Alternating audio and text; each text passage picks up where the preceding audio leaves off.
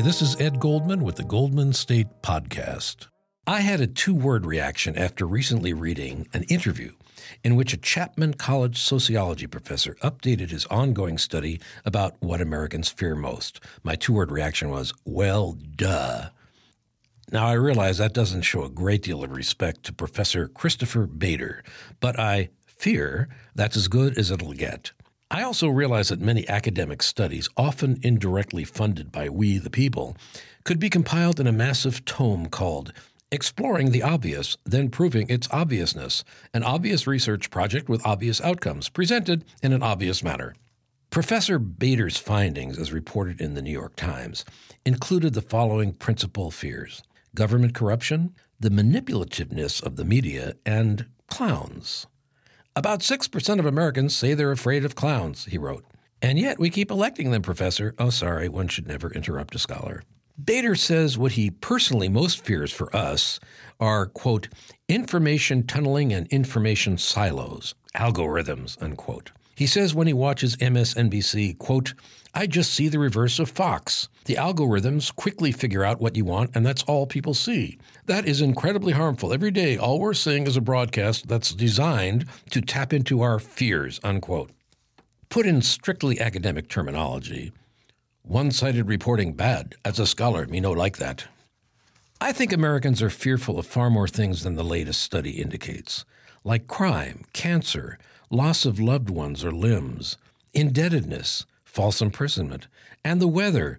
This is so much more welcoming a category if you don't say global warming or greenhouse gases.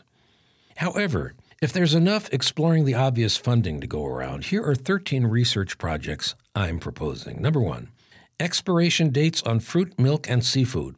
Health tips, fearmongers, or example of label makers' Full Employment Act. You decide. Number two, that ping ping sound and dashboard warning light harbinger of huge repair bill or burnt out electric sensor. Number three, faulty turkey thermometers. Accurate readings or international plot to destroy the confidence of holiday chefs. Number four, garbage disposals. Kitchen helper, environmental steward, or lethal household threat when you try to shove not fully cooked ramen down them. Number five, recyclable waste collection. Are different colored bins likely to save the environment, or what? Number six, meeting God, Satan, or Rod Serling while driving down a lonely highway at night. Which one is our GPS in league with?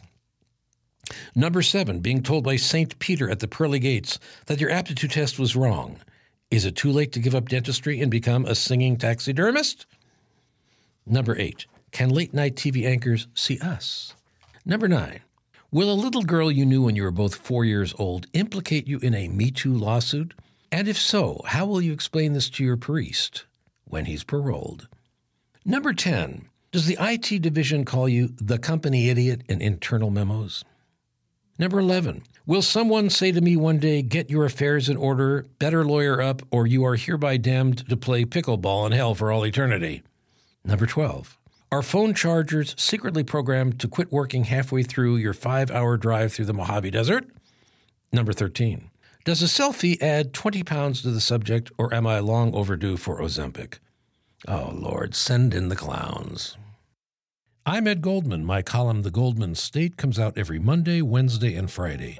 You can subscribe for free at goldmanstate.com. Thanks for listening.